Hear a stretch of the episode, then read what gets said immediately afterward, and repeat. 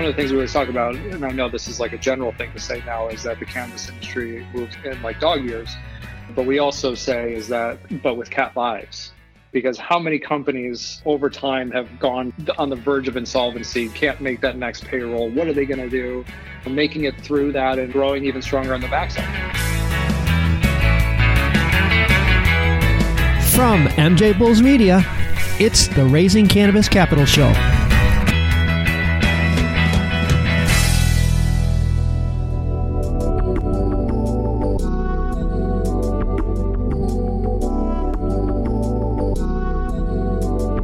Today on Raising Cannabis Capital, we are continuing this month's Cannabis Investor Spotlight Series with Morgan Paxhia from Poseidon Asset Management. Morgan, welcome to the show.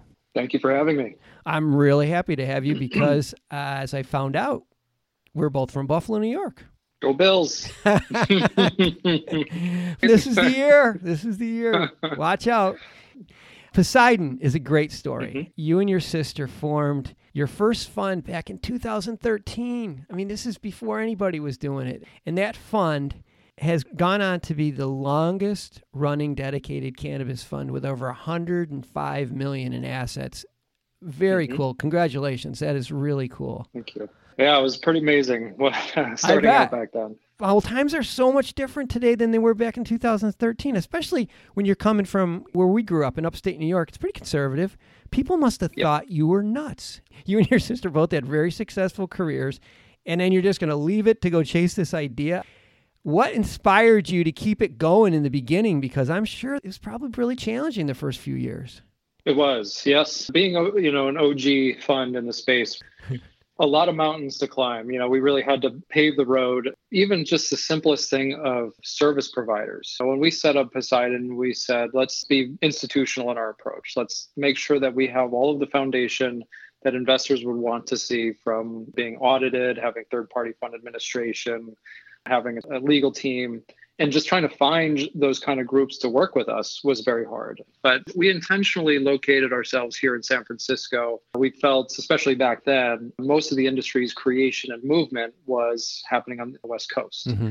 And that was a good call, one, doing it that way, because we did find a great legal team that was really willing to underwrite a PPM, the initial offering kind of documentation, structuring for a hedge fund, which is what our first vehicle was structured as mm-hmm. to make sure they put on all the, the risk disclosures. At that time, it was actually hard to find lawyers that would be willing to do those risk disclosures. So even that simplest Yeah. starting point was really hard to do. Finding bank accounts. I mean, we've lost countless bank accounts over the years because of our work in the space. To your question about what kept us going, we were certainly tested many times over the years. And, you know, all of our information is publicly available. You can search our previous ADV filings, our Form Ds, you know, all this information's out there. So you could see just in the early years how small we were. And so obviously was not any way to live. We were living off of our savings and just kept building, believing that the industry would become significant. You know, at that time it was it was funny. You couldn't talk about it as an industry. You couldn't talk about it as a sector. It was a passion and it was a movement. We basically talk about the opening of Colorado. January 1st of 2014 was the start of the investable cannabis industry. Mhm. Certainly it was an industry for a very long time before that, largely an underground illicit market kind of activity or very gray and really hard to actually be investors. You know, back then there was not too many companies that were jumping up and down looking to become fully transparent in the market and exposing themselves. You know, in the early days, you were actually the opposite. Your lawyers were telling you to um, Keep to your head just the down. opposite. To yeah, keep your head down and keep yourself out of trouble.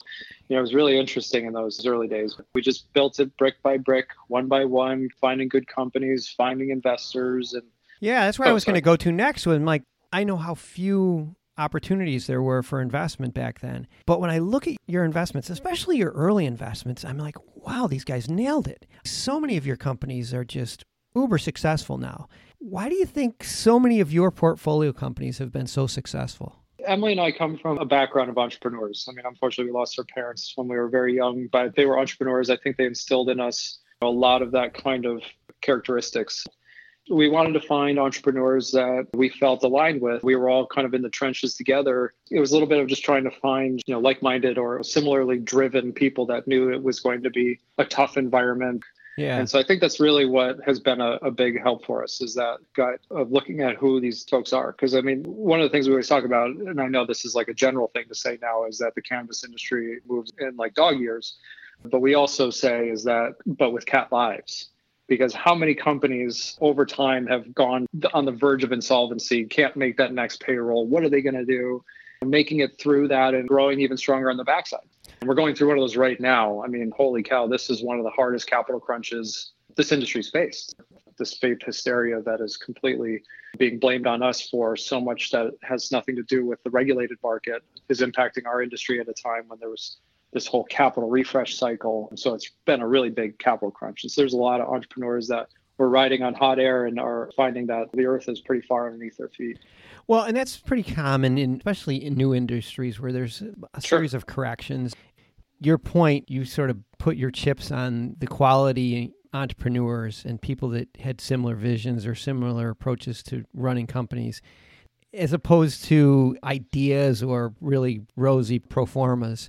So I was going to ask you if you had any suggestions for some aspiring cannabis entrepreneurs who soon will be raising capital and maybe even in this difficult market. What are some things that they can do now so that when they eventually make that phone call to you, they're an attractive investment? So what we just look for is, is a well-prepared team. When they're showing up, they have a data room put together.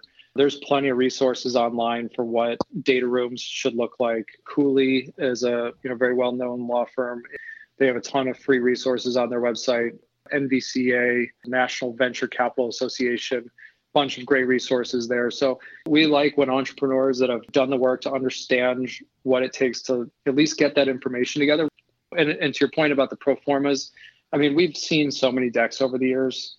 It's kind of nice to see that we're finally moving away from the everyone's going to be doing a billion in revenue in five years because of the pro forma growth rates you spit into these models, and that's what it kicks out. And but it's not realistic.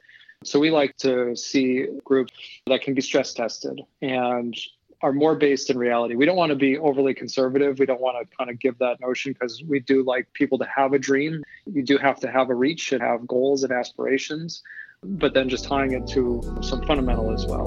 The dream needs to be rooted in some sort of reality. That's right.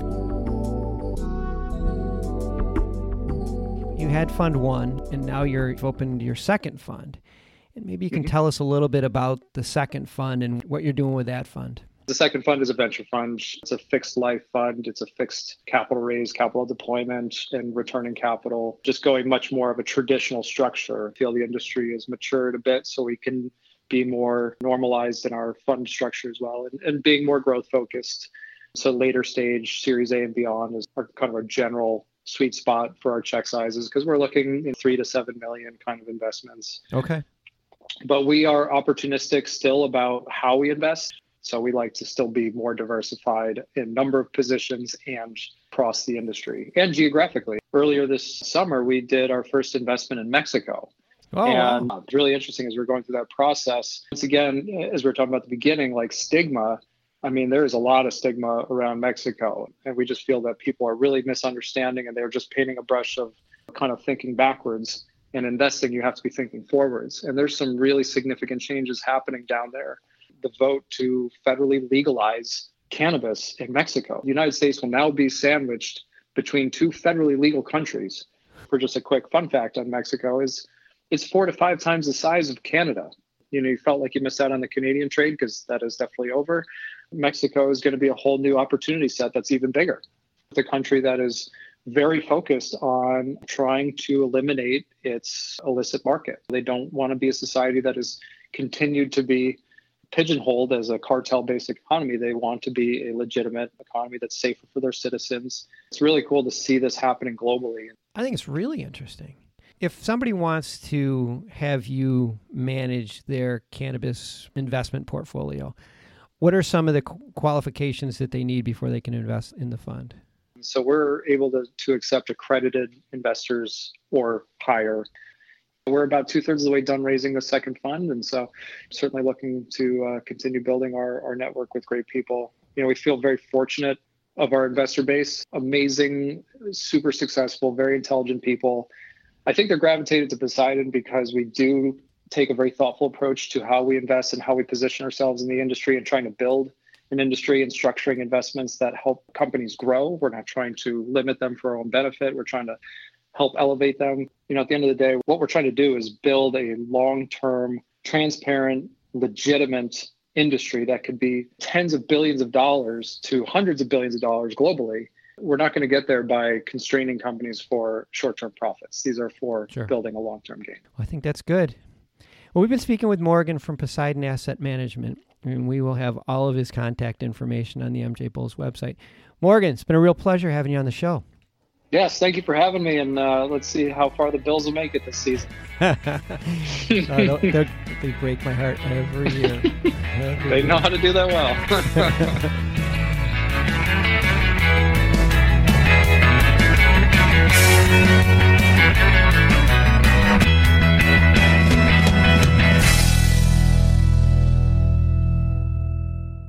Thanks for listening to today's show.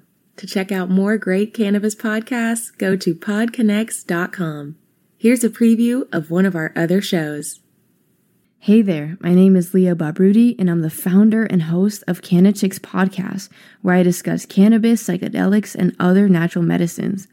I not only interview people who use them as treatment for different conditions, but also the entrepreneurs who share their knowledge on how they built their businesses. If this sounds interesting to you, give my show a listen. I'm sure you'll learn something that'll surprise you.